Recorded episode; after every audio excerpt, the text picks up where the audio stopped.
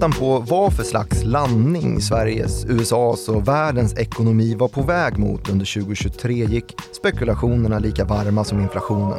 Såväl bland folket på gatan som i analyshusen. Centralbankskritiken var högt uppe på agendan och motstridig data jäckade alla närvarande. Inte minst den generation som växte upp utan just inflation och som nu stod upp till öronen i konsumtionsmördande räntekostnader för de lån som tagits under den högkonjunktur som nu gick att se i backspegeln.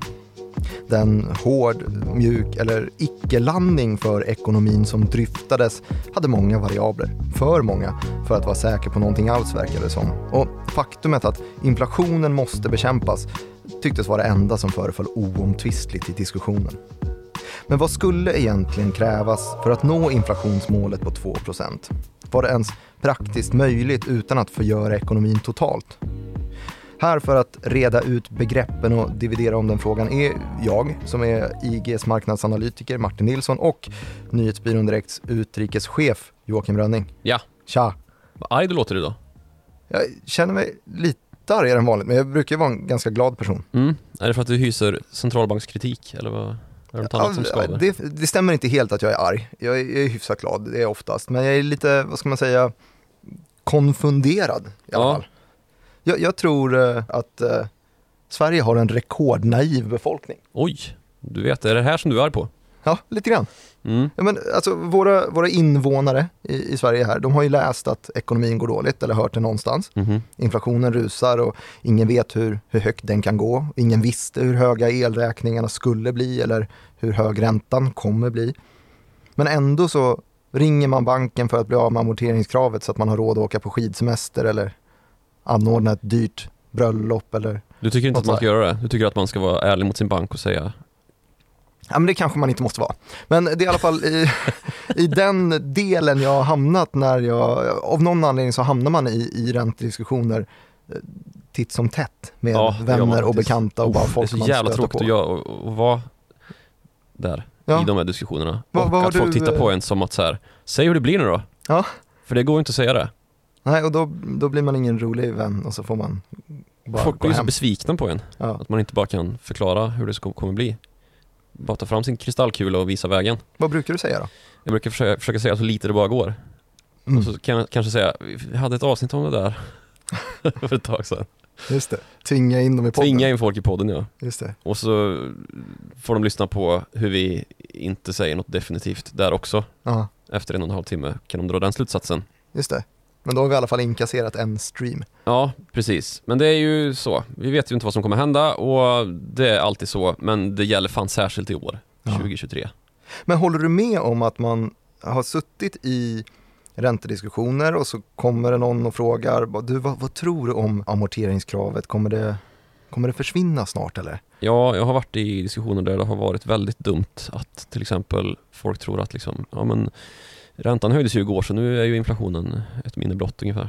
Ja, Det är ju en så. sån fråga som gör att ekonomi inte är en vetenskap, att man kan inte veta när räntan biter egentligen. Det kan Nej. vara flera år fram i tiden som finns det de som hävdar att det kommer dröja flera år innan vi ser faktiska konsekvenser i data Mm. av de här räntehöjningarna som nu har gjorts. Men där debatten eller diskussionen ligger nu är då att vi kan sluta oss till att det nog kommer hamna i ett av tre scenarion. Och alla de här tre scenarierna har ju naturligtvis också en massa olika delscenarion, en massa olika hårdhet kring hur illa det kommer bli eller hur lite illa det kommer bli. Mm. Och då är vi ju i den här diskussionen om hard landing, soft landing eller no landing Mm. som har tillkommit. No landing då som att vi kommer fortsätta ha hög Du inflation bara och glider vidare med, ja, just det. typ. Ja, det, det är ju något form av, av mardrömsscenario i så fall. Ja, i alla någon fall har vi bra någon är det ju som landar. Även om inflationen aldrig gör det så är det väldigt många andra som Väldigt många andra som landar. landar desto hårdare, kan Ja. man säga. Att eh, det finns olika versioner av de här tre olika scenarierna.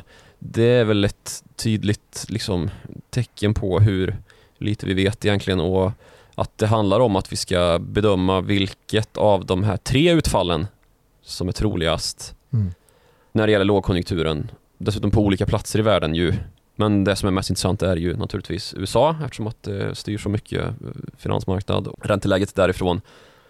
Men i Sverige har vi ju redan ett svar, delvis i alla fall. Det blir lågkonjunktur, eller det är lågkonjunktur. Mm. Och då får man ju kanske börja agera ut efter det och det, om jag läser dig rätt, tycker du inte att folk gör då? Nej, eller jag, jag tycker att man läser det rätt. Alltså man förstår att det är något skit i görningen. Men man, man drar ju helt fel, Fan vad dyrt det är med tomat, ja, typ. ja det, det, det är det väldigt många som säger. Och Ja. det finns mycket att säga om Tomat. inflationstolkningar och tomater också för den delen. Eh, Men just den här diskussionen om eh, till exempel vad man ska göra med sin privatekonomi som det ofta ju kokar ner till det här med frågan om amorteringskrav till exempel. Mm. Så är det ju som att man, ja men jag hade den diskussionen just eh, för ja, ett par månader sedan. Tror jag att amorteringskravet kommer försvinna? Jag svarade ja, jo men det tror jag nog. Jag tror inte att folk kommer tvingas ut på gatan för att de inte har råd att amortera utan innan dess så kommer man på något sätt försöka lätta på amorteringskravet. Gjorde inte vi ett avsnitt om det här för ett tag sedan? Jo men det kanske vi gjorde. Det kan man gå tillbaka och lyssna på. Ja. Men mycket riktigt så, så kom ju det här sen. Så att nu så har det ju kablats ut, eh, smygits ut lite grann. Mm. Den här ventilen i amorteringskravet. Som, Berätta om ventilen. Ja, men det var någonting som, det har funnits ett tag, eh, men som Erik Thedéen kanske lyfte tydligast under presskonferensen tror jag det var vid räntebeskedet. Han som var med och kanske instiftade det som kommer att bli den här ventilen eftersom att han var Finansinspektionens chef dessförinnan. Just det, så han kanske har lite, det ligger lite närmre eh, Hans hjärta. hans hjärta, just det där amorteringskravet. Eh, och då är ju då den ventilen funktionen att man kan ringa upp sin bank och eh, be om uppskov Mm. om det är så att man är i, vad ska man säga, finansiell nöd. Mm. Eh, och det här berättade jag då för, för vänner att oj, men det finns ju en, en ventil så att eh, amorteringskravet är inte lika hårt som, som det måste. Du kommer inte hamna på gatan för att du inte har råd att amortera. Och Då ringde de upp och sa att jag ska bara ta en liten sportlovsresa till Åre. Jag behöver därför komma undan med lite amorteringsfrihet här, om det är okej. Exakt så gör man. man. Man skippar amorteringskravet för att man är i finansiell nöd och åker skidor Ja, istället det är inte folktomt i Åre här under sportlovsveckan har jag noterat. Men jag ändå bara via Ja, bild- nej, det är det ju inte. bildvägen. Eh, och det kommer inte vara folktomt på, på Rivieran i sommar heller, tror jag. Eller Mm. det är i alla fall ett par typ Italien semestrar som man har hört talas om av människor som samtidigt sitter på ganska feta lån och ska betala av dem. Mm. Och det kanske går att motivera på, på något sätt. Det är klart att man får göra vad man vill med, med sina pengar, men det finns en, en grundläggande naivitet, eh, kanske just främst kring vår generation, som inte har varit med om, om någonting riktigt jävligt innan. Och det Mm. kan vara så att en del går att besvara genom att sparkvoten har, har varit ganska hög i, i Sverige, så det kanske finns en del att ta av. Men jag tycker inte det finns något särskilt kristänk, om man ska dra det här till ett apokalyptiskt scenario, i det heller. Alltså det, det man sparar i med sin sparkvot, det är ju liksom Dogecoin, eh, en kasse NFTs och så har man något riktigt stabilt i portföljen, ett fastighetsbolag Sinch. eller någonting. Ja, kanske det. Ja. Ja. Men, men generationerna istället som har varit med om saker innan och kanske framförallt om vi blickar lite bredare och kollar på andra länder så har de en helt annan syn. Alltså sparande där det innebär statspapper, det innebär andra valutor, dollar kanske. Köpa guldsmycken. Just fysiskt guld som man stoppar in i ett bankfack Ja. ungefär. Det, det är ju någonting som vi har skrattat åt i, i decennier medan vi har blivit rika på att överbelåna oss på bostadsmarknaden. Mm. Så att eh, slutsatsen lite grann är att den här naiviteten grundar sig i att i Sverige så sparar man för att bli rik och i andra länder så sparar man för att inte hamna på gatan. Mm. Och och då blir man ju liksom ganska konfunderad över den här totala oviljan att ta hänsyn till om det otänkbara händer. Mm. Alltså den här kanske 1% risken att vi får en, en ganska dålig kris. Eh, och jag säger inte att det är sannolikt, utan att det är just en sån här 1% sannolikhet kanske. Men det är ju högre sannolikhet nu än på mycket länge. Och, och det är ju inte okunskap som ligger bakom det, utan alla som har ett lån, de vet ju att ja, men om, om räntan på mitt bolån blir 10% eller om en av oss i hushållet blir arbetslösa så ja, om man är välsignad med en, med en rik familj bakom så kanske man kan ringa släkt och vänner för att få ihop pengarna i, i tre, fyra månader. Men sen är det tvångssälj som, som är det enda alternativet och då är man ju skuldsatt resten av livet. Mm. Härligt låter. Och det, och det är osannolikt, men är det så osannolikt att det inte ens är värt på att Räkna på det lite grann. räkna lite på det, kanske skippa skidsemester för amorteringspengarna eller skjuta på sitt dyra bröllop ett år eller vad man nu kan göra. Mm. Men det finns ju en positiv del i den här tankegången också som jag har brottats med de senaste dagarna. Och det är ju att det, det kanske är just det här som gör att vi kommer klara oss ur krisen. Alltså för svenskarna, de kommer ju konsumera hela vägen in i, Kakle. i, i kaklet. Ja. Och det är ju det som håller ekonomin uppe. Men, å andra sidan så ökar ju det fallhöjden också. Mm. Ja, precis, för det, det här pratet om amorteringsfrihet då, jämfört med ventilen har ju varit så här att ja, men, staten kommer gå in och säga att ni behöver inte amortera. För att, ja, ungefär som under pandemin när man införde amorteringsfrihet ju. För att eh, plånböcker var så pass ansträngda att det skulle få för stora konsekvenser för de svenska hushållen. Mm. Och då eh, gav man helt enkelt fri lejd för att spara in då på att minska sina låns storlek, alltså genom att amortera då. Man eh, tog undan det som hälsofaktor på lång sikt då, att lånen faktiskt ska minska i storlek. Mm. Men det var ju väldigt mycket för att hålla uppe konsumtionen i, Exakt. i ekonomin. Så nu är det ju egentligen en, en ganska perfekt utformad finanspolitisk liten funktion det här med amorteringskravet. Att just tanken då, om det funkar som det är tänkt, att de mest utsatta, de som har det kärvt, mest kärvt där ute, de kan slippa Mm. amortera. Mm. För det är ju ändå ett sparande, så då kan ju de pengarna användas till att betala räntor istället för att man får en, en utbredd bostadskris eller vad det nu kan vara. Just det. Det här är för mig som utrikeschef helt ointressant vill jag informera om. Ja. För jag är ju då större än Sverige i min utblick Just det. och mer intresserad av USA i första hand. Aha. Eftersom att det är deras räntepolitik som styr hela världens finansmarknad om man ska uttrycka sig lite blont och dumt Mm. i sin beskrivning och jag är ju båda dera. Blondum. Ja. Mm.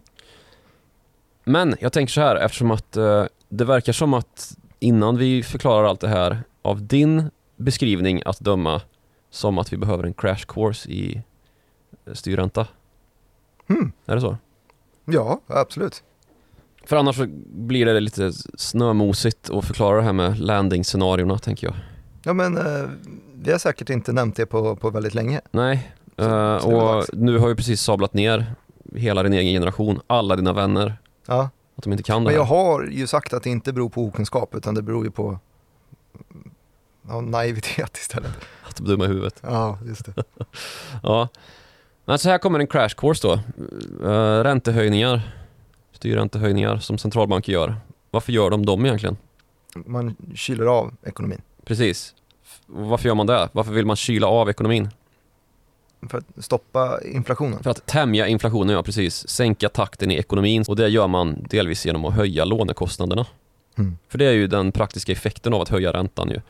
Att eh, lån blir dyrare. Då vill man inte låna lika mycket och då på sikt så kommer också konsumtionen gå ner och det leder i sin tur till att företag anpassar sitt utbud efter en vikande efterfrågan då och då sjunker priserna helt enkelt eller slutar gå upp så mycket som de, som de har gjort under inflationsperioden. Så det är den praktiska effekten av att höja räntor. Och det leder också då till att företag inte kan satsa lika mycket för att det blir ju dyrt för dem också att låna pengar. Så effekten där är ju också medföljande då att de inte heller behöver några anställda att förverkliga satsningar med och det slår ju Just också de på arbetsmarknaden. att kalkylen för att bygga en ny fabrik den går inte längre ihop när det blir för dyrt att låna pengarna så då väntar man med det beslutet. Precis, och det leder till en, liksom, en långsammare expansion i ekonomin. Mm. Företag behöver inte anställa lika mycket som sagt och förverkligar inte satsningar. Och då för arbetstagarna då, som också är ju konsumenter, mindre pengar att röra sig med. Mm.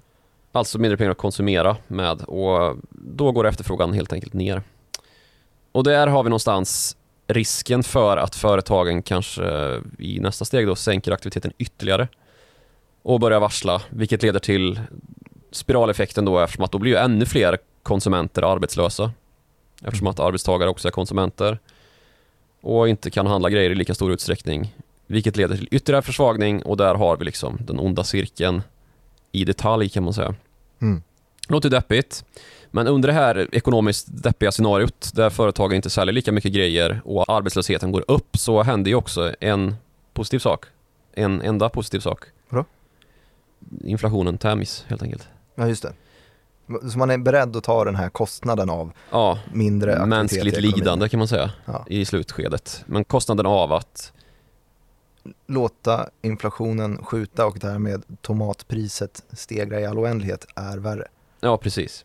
Och det, är, det är ju själva vitsen med styrräntan alltså att en högre ekonomiskt skadlig inflation den dämpas av att vi sänker tempot i ekonomin rent allmänt och styrmedlet för det är räntan som sätts av centralbanken alltså. Men sen då, när vi väl har kört ekonomin i botten med hjälp av att höja räntan, vad händer då? Då, då startar vi om igen. Just det, hur gör man det då? Då kanske man sänker, sänker ner räntan. Precis, man sänker räntan och så stimulerar man ekonomin och kickar igång den igen. Mm.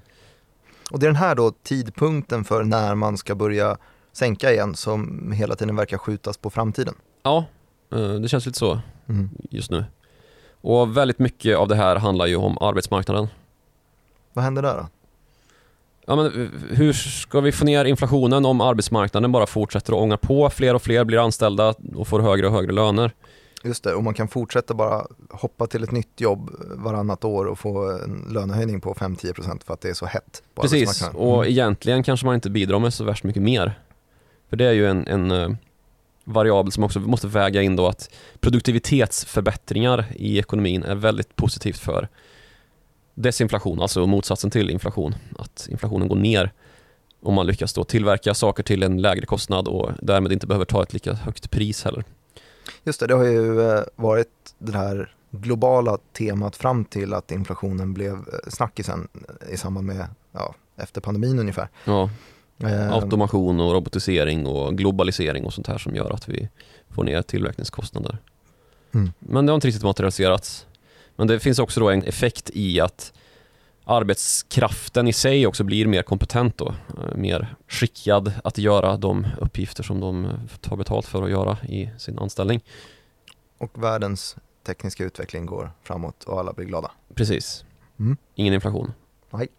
Så fram till för några veckor sedan så såg det ut som att det gick åt rätt håll det här med, med arbetsmarknad och inflationsnedgång ju. För det tycks ju vara så att man drar slutsatsen att vi har pikat i alla fall i eh, inflationen på många håll i världen. Inte Sverige, Nej, men vi bryr sig om Sverige. Nej, men just det, utrikeschefen bryr sig om USA och det är ju där det här narrativet inleddes i Mm. månadsskiftet eh, september-oktober. Just det. Så hade vi en, en börsbotten och sen så hade vi första ordentliga överraskningen i inflationssiffran vid novemberavstämningen, var det 11 november kanske, eh, som eh, inflationen var eh, väldigt mycket lägre än vad man hade förutspått och man tänkte nu titta, nu blir det en så kallad Fed pivot. Vet du vad jag hörde i nyhetsrummet då?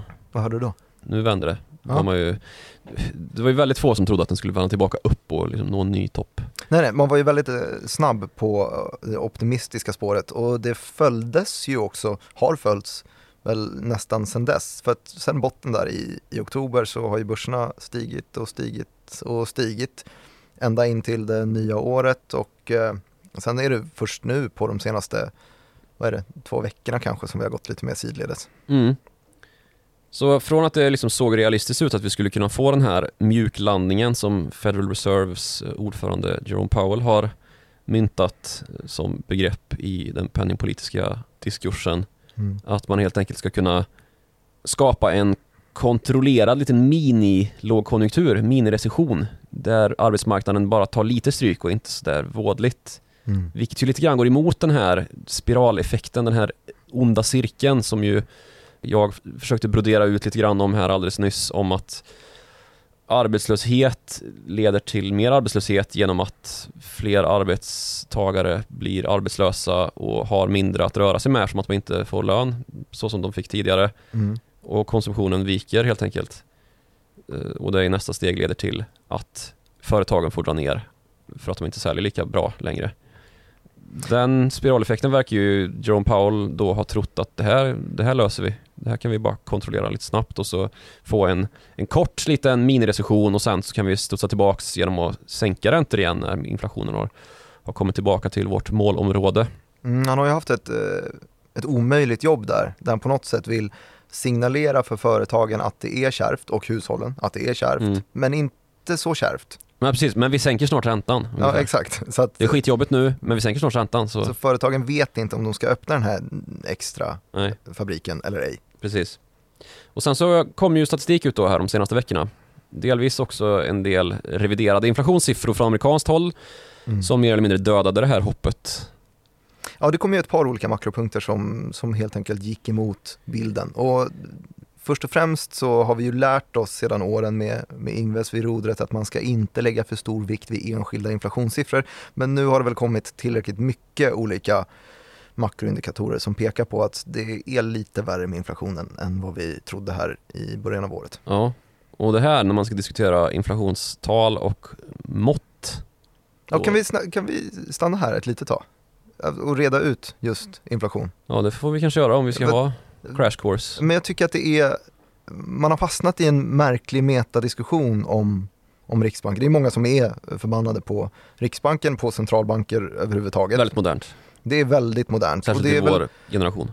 Ja, modernt i, i tre steg. Det finns liksom tre nivåer av kritik man kan, man kan lämna till eh, centralbanken. Och jag tycker att den första nivån borde vi verkligen släppa. För det, det är så tappat tycker jag att, att ranta om att Riksbanken hittar bara på nya mått för att det ska se lägre ut. Alla vet ju att inflationen är jättehög, Riksbanken är jättedumma.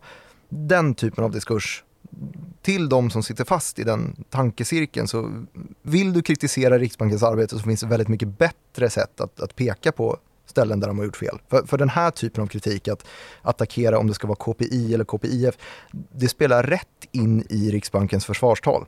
Mm -hmm. de, är, de sitter nämligen på höga hästar, det är de mest välrenommerade ekonomerna som sitter där och de vill bara svara, ursäkta, vi, vi är doktorer i ekonomi, du kan ingenting. Var är din doktorshatt? Ja, jag har ju ingen doktorshatt så jag kan ju inte kritisera dem överhuvudtaget. Du kan inte heller få jobb på Riksbanken så du kan sluta och...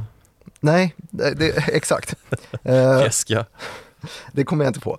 Men jag tycker istället då att man leder dem in till det här enkla svaret att du kan inte ekonomi om mm. man försöker sig på den. Så kritisera istället då om man vill ha någonting så varför har Riksbanken valt att dra ner till sex möten per år medan ECB 28? Mm, det är en väldigt bra fråga. Samtidigt så får man såna här härliga chocker som verkligen stör ekonomin när Ingves går ut i P4 Halland och mm. signalerar räntehöjning. Sen är jag lite sur på honom också för att han eh, efter att han hade avgått satte sig i CNBC och sågade svensk ekonomi. Beskrev svensk bostadsmarknad ungefär som en tidsinställd atombomb. Mm. Inte riktigt i de orden men han kallar det väldigt dysfunktionellt och skyller allting på politikerna. Ja men det är också en sak som jag tycker att man kan ja, det kritisera. kan man kanske ge fan i att göra, tänker jag, när man precis har avgått som riksbankschef efter 17 år. 17 ja. År, ja. ja. men exakt, och det är också en punkt man kan, man kan fråga om. Hur, hur såg den här riskbedömningen egentligen ut bakom det här beslutet att jaga tiondelar i inflationen när vi låg på 1,8 och så vill man stimulera som bara attan för att få upp den till 2. Alltså mm. att jaga tiondelar där under lågränteeran. Mm. Det, det, är tre stycken punkter som man skulle kunna kritisera dem för. Men kritisera inte användning av KPIF istället för KPI för då har man helt missat allting. Mm. Tycker jag. För att centralbanker vet vi, de kollar på, på alla mått. Det är inte så att om man har valt KPIF X energi att det ska vara det, det huvudsakliga inflationsmålet så betyder det inte att man inte tar in information som finns där ute. De kollar på KPI, de kollar på KPIF, de kollar på HKIP, de kollar på X-energi, allihopa. Eh, för de är inte så dumma att de blundar för, för de olika måtten. De samlar in allting och, och det är precis samma, samma visa i USA nu när vi får olika inflationssiffror så dök det upp massa kritik. Varför kollar ni på PCE-inflation så Eh, så noga. Varför kollar ni inte på den här andra inflationen? Vi har ju sett att tomatpriserna har stuckit i ekonomin. Ja, de har koll på det. Det är klart att de har koll på det. De tar ju in all information som finns, men det är självklart att det finns ett mått som, som översätter verkligheten med aningen större pricksäkerhet. Det är precis det de jobbar med. Mm. Kan inte du gå igenom lite av de här begreppen då? KPI kan vi börja med, för det är ju KPI är alla, allra bredaste konsumentprisindex och det mm. innehåller alla varor i varukorgen. Och det här blir då också den, den allra mest volatila för enskilda poster som kan störa. Vi har ju till exempel fått ett, eh, en energiprisrusning i samband med invasionen av Ukraina som skjuter hela KPI i höjden. Men då kan det vara härligt då att kolla på andra mått också, inte enskilt på andra mått. Men som kolla. KPIF? Ja, KPIF eh, X energi i så fall om man mm. vill få bort eh, Men om vi går igenom KPIF först då, bara för att få med allting. Ja, men det var ett, ett mått som man la till för att Riksbanken inte ska jaga sin egen svans i räntehöjningarna. Eftersom att KPI-korgen innehåller också kostnaderna för hushållens räntekostnader så vill man justera för det. Mm. För annars jagar man sin egen svans med räntehöjningarna. Om man höjer räntan så blir det eh, dyrare för hushållen. Då vill man ta bort just den delen. Eh, Och då tog man KPIF som då betyder fast ränta. Och så har vi, har vi KPIF-XE som alltså är exkluderande energipriser också. För Ja. de är väldigt volatila. Och det finns väldigt många olika X. Eh, Man Ja. kan rensa för alla möjliga och det är ju precis det man gör. Man försöker få en samlad bild om vad är det i ekonomin som driver upp inflationen just nu. Och då behöver man ha flera olika justerade mått. Mm. Och då ibland så måste man eh, ta bort energikostnader om de sticker 30% en månad och sen ner 40% nästa och sen upp 80% månaden efter det. Då får man liksom inte någon styr på vad är det som rör sig i ekonomin egentligen. Mm. Och nu har vi då haft ett eh, trendmässigt dåligt utfall i många datasläpp här på sistone. Mest intressant i USA. Där vi ju, du var inne på PCE. Just det. Eh, det- Det är ju den, den, den mätpunkten som eh, Fed kanske värdesätter allra mest, även om de också då kollar på alla möjliga. Eh, och det är väl det de har lutat sig mot de senaste 20 åren eller någonting. Mm. Eh, skillnaden från en klassisk eh, KPI är att de, de plockar in datorn, datan här från, från företagen istället för konsumenterna.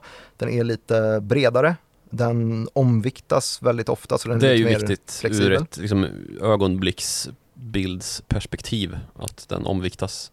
Det var det. som kritiserades ganska hårt just med CPI, alltså motsvarigheten till KPI då i USA under pandemin när folk slutade resa. Att man då inte kunde gå in och bara omvikta resandet, alltså turism och näringens bidrag till korgen. Just det, för det, För man visste ju att ingen reste liksom. Kryssningsresor helt- var inget man ägnade sig åt eftersom att de här kryssningsbåtarna blev till liksom arker av pandemivirus. Och då är det helt onödigt att eh, flygresor tar upp 4% av KPI-korgen. Eh, då kan man kanske vikta om det. Eller kryssningsresor för den. Eller kryssningsresor, Ja. absolut. Ehm, och så för att avsluta PCE just så är den eh, också lite lättare att jämföra historiskt. Den går att revidera på ett lättare sätt. Just det. Så det är alltså PCE som Fed tittar på för att snabbast plocka upp prisförändringarna, alltså inflationen, och fatta beslutet efter. Men för att bolla tillbaka frågan om PCE här då. Vad var det som gjorde att den stack iväg så ordentligt här nu senast? Eh, tjänster var det. Aha. Det är det vi spenderar mest på i moderna ekonomier. Mhm. Inte varor i sig alltså, utan tjänster såsom restaurangbesök till exempel. Mhm. Eller eh, hälsovård, en annan tjänst. Hamnar konsulttimmar där i kanske? Ja, Ja. kan man tänka sig. Och det blir ju då väldigt negativt när det är den största delen av ekonomin idag. Och här har vi ju liksom motsatsen till hur det såg ut under början av hösten 2022 när den vek av neråt och vi började andas ut lite grann och tänkte att där var toppen, nu är vi förbi och det bär iväg utför. Och det som hände sen då var revision av metod att mäta inflation med som sker vid årsskiftet då. Och när den här säsongsjusteringsmetoden ändrats då och man räknade om lite grann så visade det sig att kärninflationen, CPI alltså, inte hade gått ner från 6,5% till 3% utan snarare till ungefär 4-4,5%. Och därefter kommer ju då januarisiffrorna som visar att kärninflationen inte fortsatt ner som önskvärt utan snarare liksom gått, i, gått sidledes sedan årsslutet 2022. Så visst, det är lägre än eh, ett år sedan men det är inte i närheten av det här inflationsmålet vi har på 2% i USA. Och PCE-PI, alltså Mycket förkortningar nu. ja, Personal Consumption Expenditures Price Index står det för. Så det är ett prisindex på PCE alltså. Det kom in på 5,4% i januari jämfört med alltså 5,4% högre i januari i år än i januari förra året. Mhm. Och det är ju inte alls positivt för det indikerar att inflationen inte bromsar lika mycket som alla önskat eftersom att PCE PI i december då var 5,3% och tyckts vara i en stadig nedgångstrend då, vilket nu bröts. Mm. Och därmed så blir det ju större tendens då bland analytiker att spå fler och kanske till och med större räntehöjningar framåt från då att man har börjat prata om att ja, men snart är det dags för, för Fed att sänka igen. Så det är guld och gröna skogar, det här Goldilocks-scenariot, alltså guldlock-scenariot som man pratat om att alldeles rätt stimulans har getts och sen har alldeles rätt åtstramning också gjorts då för att ekonomin inte ska råka ut för den här hårda landningen, kraschlandningen utan att vi då kan kontrollera den här sättningen i arbetsmarknaden som eh, inte har kommit än. Eh, eller ja, Mm. man till och med har förutspått att det ska kunna gå att lösa det här utan eh, överhuvudtaget sänka sysselsättningen. Så då fick eh, Goldman Sachs och JP Morgan gå tillbaks till ritbordet lite Det fick de grann. göra. Eh, för det var ju de då i, under den här hösten där börsen gick så bra som var först ut med att säga att vi kommer få se en, det blir ingen recession och vi kommer få se räntesänkningar under 2023, flera stycken till och med. Mm. Ehm, men nu har de väl backat på det. Ja, och vi ska ju inte heller uttrycka oss definitivt. För nu lät det ju kanske som att hoppet om en soft landing eller sådär, Goldilocks nej, nej, är det är ju- ute. Det är det ju verkligen inte. Nej. Eh, men det är också, tycker jag, Mer osannolikt. Ja, det är lite mer osannolikt. Men det är det ju onekligen. onekligen mindre sannolikt att vi får en, en ordentlig mjuklandning. Men det är heller inte så jäkla binärt tycker jag. Det är lätt att man Nej. hamnar i den diskussionen att antingen blir det mjuk landning eller så blir det hård landning. Det är ju eh, en skala såklart. Ja, som vi försökte, Ja, du nämnde det i början av Ja. avsnittet ja. Jag lyssnade inte. nej det är Nej. som vanligt. Fan. Men det, det är ju tyngande med de här obalanserna som finns. Och en sån obalans är att näringslivets investeringar som vi var inne på lite grann, de fortsätter ner. Mm. Ehm, Och att konsumenterna får tömma plånboken lite mer, 5,4% mer. Ja, just det. Gör över med sina eventuella besparingar och har mindre kvar i slutet på månaden, om ens något. Mm. Inför nästa lön. Vi har naiviteten att beskylla. Ja. Och om det här nu också då bildar en trend att vi ska gå upp igen i PC, då, då är det illavarslande. Just det. För det har ju varit lite eh, den räddande delen av eh, inflationsprognoserna att det gick väldigt snabbt upp men varenda en har pekat på att det kommer gå väldigt, väldigt snabbt ner. Ja, Eh, och det läget var ju absolut jag i också. Och är, är väl fortfarande i någon mån att det kommer gå fort ner men inte lika fort som vi trodde från början i alla fall. Att man skulle bli av med det här väldigt fort. Och man var ju till och med orolig för, och det ligger fortfarande i prognoserna, att vi kommer hamna i ett ganska deflationistiskt scenario i ett kvartal eller tre kanske på väg ner här för inflationen innan man har lyckats justera räntorna åt det lägre hållet igen. Mm. Och någonting som man har lutat sig tillbaka mot då i åsiktshörnan där det inte ska bli någon kraschlandning, det är ju den starka arbetsmarknaden. Mm. Va- vad är det som, som krävs här egentligen för ett, för ett, för ett, ett lyckligt slut eller en, en soft landing? Det är att vi fortsätter ha en stark arbetsmarknad, helt enkelt att inte fler lämnar arbetsmarknaden än som tillkommer. Att löneökningstakten är kvar på höga nivåer men inte liksom accelererar eh, hejdlöst. Att produktiviteten kommer upp, att vi får eh, en trend i näringslivet som går ut på att man inte höjer priserna, mm, liksom håller nere sina marginaler. Att vi har en god konkurrenssituation då, kan ju bidra till det. Det var ju det som eh, riksbankschef Ja. Erik Thyrén var ute och förespråkade för någon vecka sedan eller två också ju. Jag vet inte vad jag tycker om det där. Nej, lät, lät rätt sjukt även om kanske viljan var god, jag vet inte.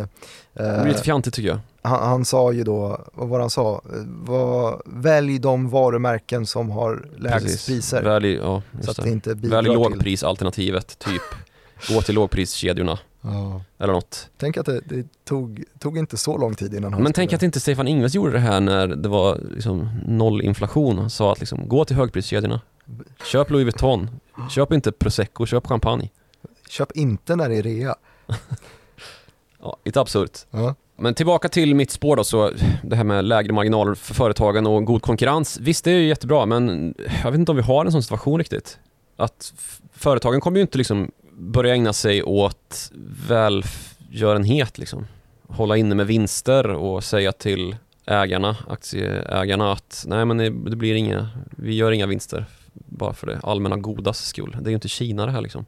Nej, och det är väl Eller precis Nordkorea. samma sak med, med arbetstagarna också. Att folk är ju lacka över att man får en reallönesänkning. På 7-8 procent sådär. Ja men exakt. Eh, För att den äts upp av inflationen. Mm. Och man vill ju, och man kommer ju alltid vilja vara den som får högst lönehöjning. Mm, precis. Och omsättningshastigheten i arbetsmarknaden har alltså på senare tid gått ner. Det är fortfarande en omsättning i arbetsmarknaden men den är trögare och då pratar vi amerikansk kontext då. Mm. Alltså det dröjer längre mellan jobbyten och löneökningstakten trappas ner. Den saktade in under hela förra året. Mm. Trots läget vi befinner oss i då.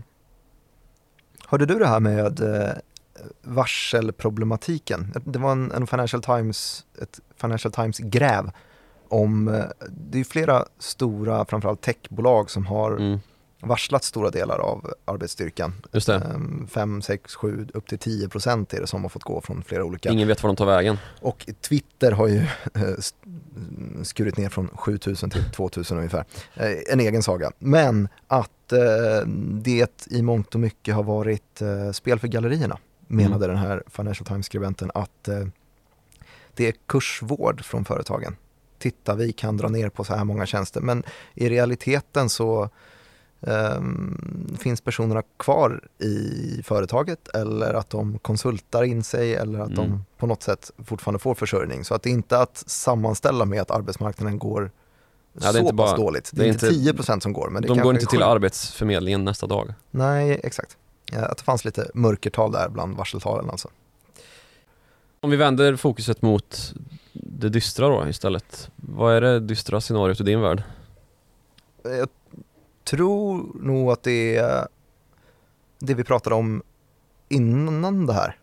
Kommer du ihåg att vi hade ett par stagflationsklingande Just avsnitt? Mm. Eh, Stagflation var ju då det här hemska när inflationen är hög och tillväxten är låg samtidigt. Mm. Eh, Som till exempel som de här BNP-siffrorna som vi fick från Sverige eh, här i går va? Idag spelar vi in det onsdag, det här var i tisdag som det kom ut. Mm. Eh, Så såg vi att BNP sjönk 0,9 0,9 procent. i kvartalstakt Mm. va? Väntat var 0, minus 0,4. Ja, eh, och så fanns det en del i de där siffrorna som man skulle kunna förklara genom eh, diverse lagerhållning och så vidare. Så det var inte riktigt så illa som man trodde, men klart värre än, än 0,4. Ehm, Men det här var ju då eh, stagflationsscenariot då, att BNP faller samtidigt som inflationen är hög. Mm.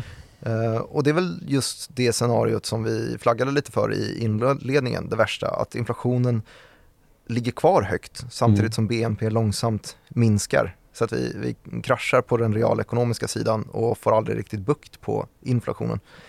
Det låter ju Eh, superhärligt. Ja, det skulle vara dystert ju.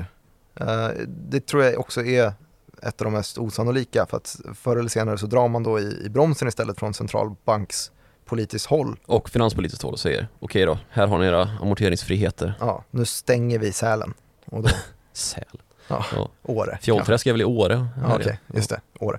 Nu stänger vi Åre och tar bort alla möjligheter att konsumera så kommer inflationen ner igen. Just det, då får. Fjollträskarna stanna hemma. Ja.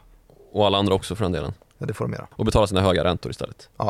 Läskigt att, spekulera i stagflationsscenariot. Jag vet inte riktigt hur det faller ut. Jag har inte varit med om något sånt förut. Nej, det har inte jag heller. Vi är två naiva som sitter här. Men vad skulle krävas för att du skulle bli lite mer positiv då? Ja, men det är väl om, om Erik Thedéen eh, bokar in sig på P4 Halland igen och annonserar en, en liten räntesänkning. Mm. Nej, eh, det skulle ju få, få börspanik och inflation igen om man skulle bete sig så. Ja. Eh, Men lite mer positiv, jo men jag tror att det är den här gyllene medelvägen att eh, vi, makrodatan följer centralbankens prognoser. Det är det mest Mm. positiva scenariot. Det, har det någonsin gjort det? De Jo ju- men det gjorde ju det hyfsat här under eh, un, oktober till januari Ja, ungefär. precis. Men ja, om Ehm. man kollar historiskt så är ju det är ju Så är det- Riks, Riks Hogg som den har gjorts känd. Det är ju också en kritik man kan ställa Mm. till Riksbanken här. Alltså, Levla upp ert prognosarbete, vad Ja, gör ni för någonting? Det Riks Hogg då, det är ju då en graf som ritas ut efter vad eh, Riksbanken har spott och så kan man se då att det spretar ju något förbannat, att man har ju aldrig rätt. Och sedermera kunnat konstatera att det, det hände ju inget, det blev ju ingen inflationsuppgång överhuvudtaget. Mm. Och då bildar det då, det ser ut som en igelkott i grafen. Just det, för man skjuter hela tiden den här eh, spettet ett kvartal framåt. Ja, och då blir det som piggarna på en igelkott i, Exakt. i grafen. Eh, rolig eh, nördgrej Ja. om man gillar makroekonomi och centralbankskritik. Eh, så nu när Riksbankens inflationsprognoser håller på att missa på nersidan istället, vad kommer det bilda för djur? Jag har inte riktigt, jag ser det inte framför mig än i alla fall, men det Mm. kanske någon, något snille kommer fram till snart. Ett riksbankspiggsvin istället för ett riksbanks, en riks, riksbanks igelkott, tänker jag. Ja, det kanske det blir. De har ju liksom, det ligger som en päls på dem. Ja. Mm. Det är fint. Vad är det som skulle krävas för att du skulle bli lite mer positiv? Du är kanske redan positiv. Nej, det är jag väl inte. Eh, jag som aldrig är något. Men vad avser USA i alla fall så vet jag fan alltså. Ehm, vi behöver nog något av ett underverk för att det inte ska bli en rejäl lågkonjunktur. Ser det ju allt mer ut som. Mm. Men om man ska dra någon sorts uh, sån, sånt magiskt underverkskort då och se vad det skulle kunna stå på baksidan av det så är det ju just högre produktivitet som ju brukar korrelera med lägre inflation då, eller rent teoretiskt ju gör det. Mm. Och får vi det samtidigt som vi ser lägre marginaler och vinster för företagen för att de har en hälsosam konkurrenssituation, vilket man inte har, så kanske det går. Därav miraklet då. Att, eh, har Men de då inte. kanske det, det ska skrivas som det kinesiska miraklet. Ja, För det är ju lite storylinen nu Exakt. att eh, återöppningen av den kinesiska ekonomin, de kommer in igen. Eh, när vi spelar in det här i morse så steg Hongkongbörsen var det dryga 4% som ett spett upp efter kinesisk eh, PMI-data var det, alltså Mm. inköpschefsindex som vittnar om. de har lite lättare att kontrollera återöppningen där än vad andra ja, har. de, de klickar rent bokstavligen på en knapp. Ja, precis. Hur som helst, tillbaka till det här med eh, produktivitet brukar korrelera med lägre inflation. Hur ska vi få den produktiviteten då om eh, de tekniska avancemangen ändå inte tycks leda till så värst mycket högre produktivitet? Ja, då får vi det kanske genom arbetsmarknaden, alltså ganska många anställda som har avancerat i sina roller de senaste åren och dessutom blivit mer tekniskt kompetenta för att man har fått använda sig av tekniska hjälpmedel under pandemin, som ju var digitaliserande som var fan. Du tänker att alla de här Teams-samtalen har gjort folk Ja. flinka på datorerna? Exakt.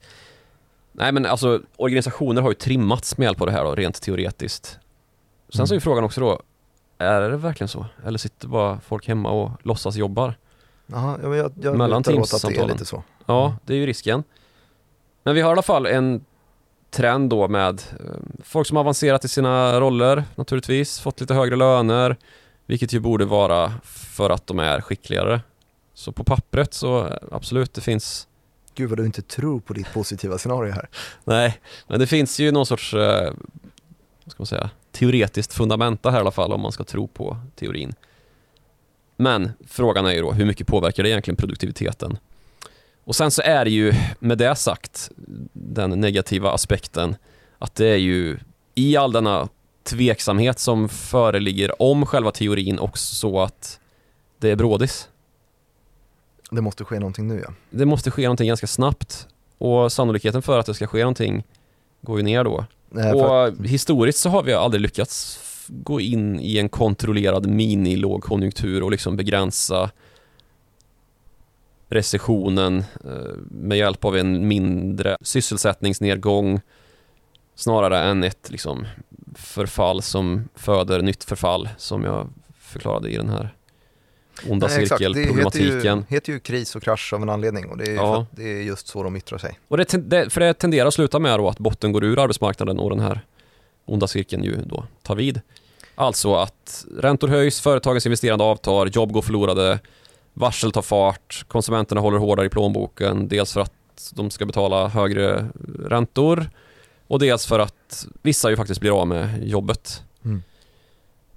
Och nästa steg är då att det här ju leder till ännu fler eh, nedskärningar eftersom att efterfrågan viker och att ekonomin går ned för räkning ytterligare en gång och ytterligare en gång och till slut så blir det knockout liksom, i det riktigt depressiva scenariot. Och där någonstans så är det ju onekligen dags att börja sänka räntan igen. Men det krävs ju då först att inflationen har dämpats till målnivån Mm. som ju är runt, vad är det, i USA 2% över tid. Ja exakt, de har ju ett, ett snittmål som de Ja. jagar eh, och i Sverige så har vi inte formulerat det så än utan vi ska strikt nå två. Ja, eh, sen i Europa då, om vi ska komma in på det lite snabbt, så är det delvis samma. Men dessutom så har vi ju en betydligt enklare faktor som hade gått att lösa många knutar med. Och det är ju kriget. Eh, ett slut på kriget i Ukraina.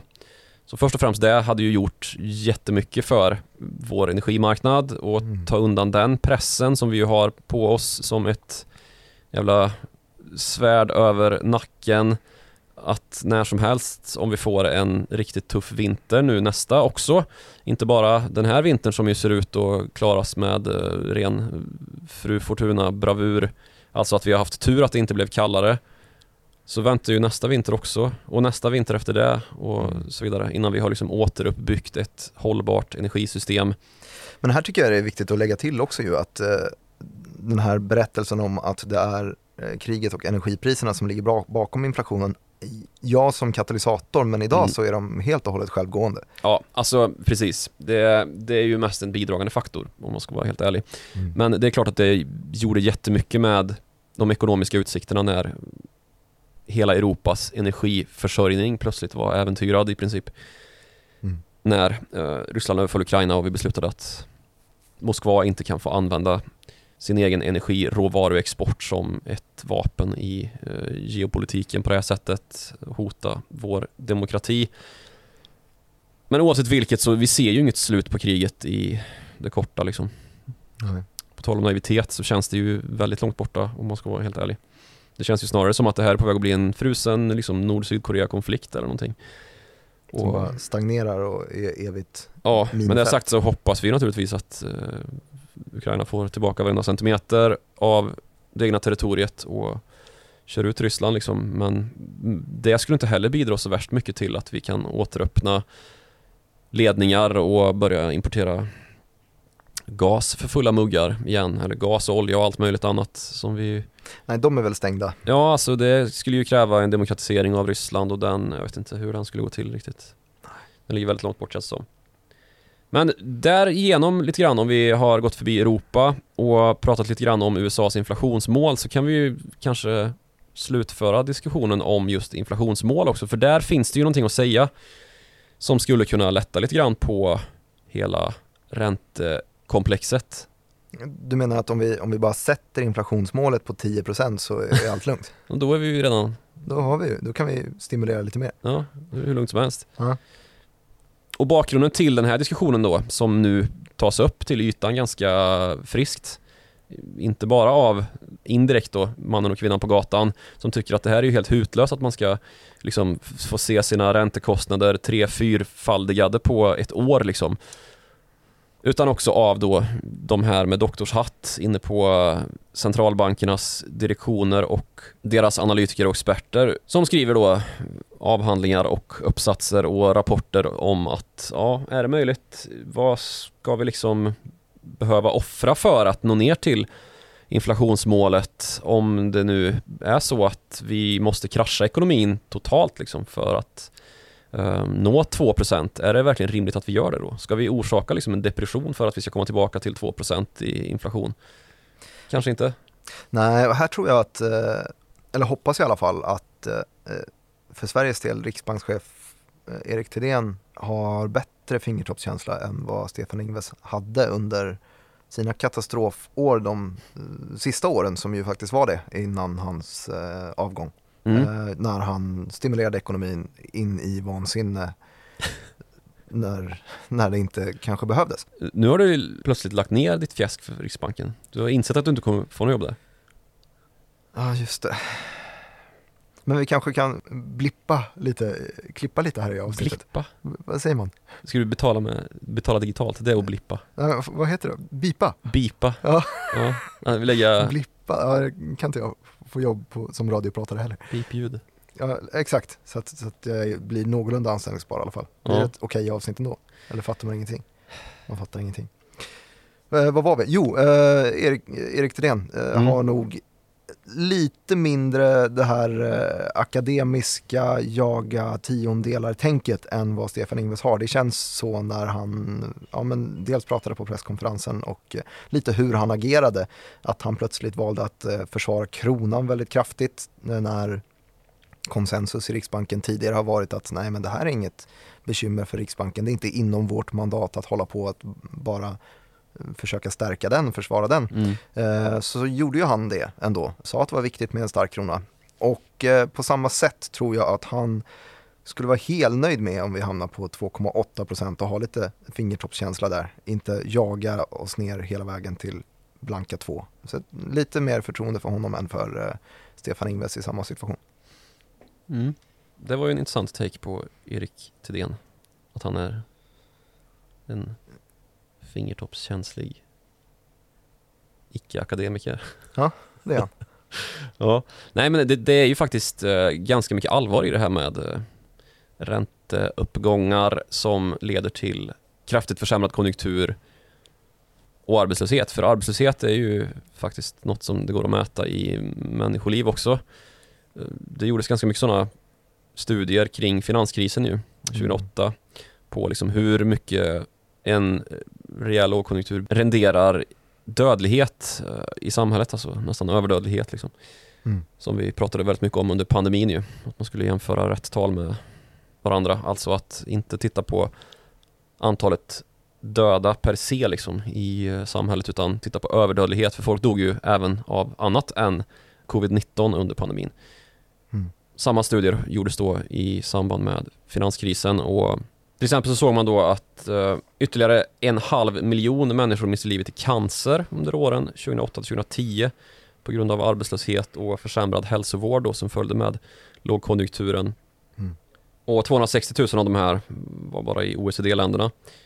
Så det gick helt enkelt att koppla då en, en ökad arbetslöshet, massarbetslöshet i vissa länder till ökad dödlighet i cancer. Sen så var det ju väldigt stora avvikelser, särskilt bland de som hade allmän sjukvård och sådär. Har klarat sig naturligtvis bättre. Men det är då ett hot mot folkhälsan att eh, ha finanskris och ja, ökande arbetslöshet.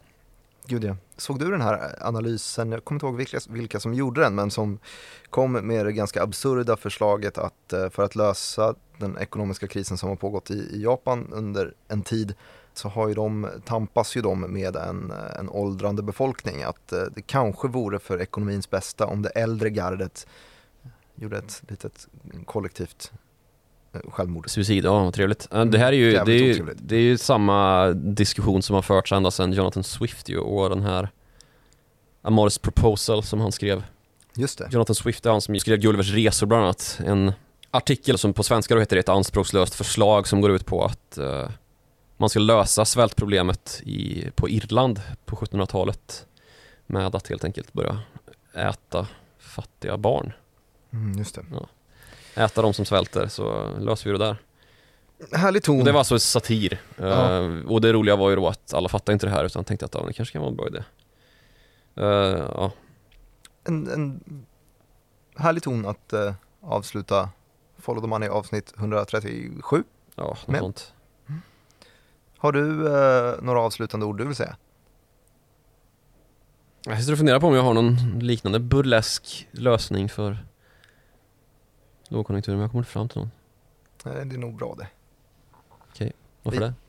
För att det blir mjuk landning ändå. Ja, okej. Ja, bra. Det blir det. Då Eh, säger vi så. har man någon burlesk idé så går det som, som vanligt bra att skicka in den till followthemoney.direkt.se. Det går också bra att följa oss på Twitter. Utrikeschefen här heter snabel Joakim Ronning och jag heter snabel Martin Nilsson IG. Och IG står det längst bak i namnet för det är där jag jobbar och skriver mitt morgonbrev som man kan följa. Det når man på ig.se morgonrapport. Mhm. In och signa upp er. Eh, tack så mycket för att ni har lyssnat den här veckan. Vi eh, är tillbaka snart igen.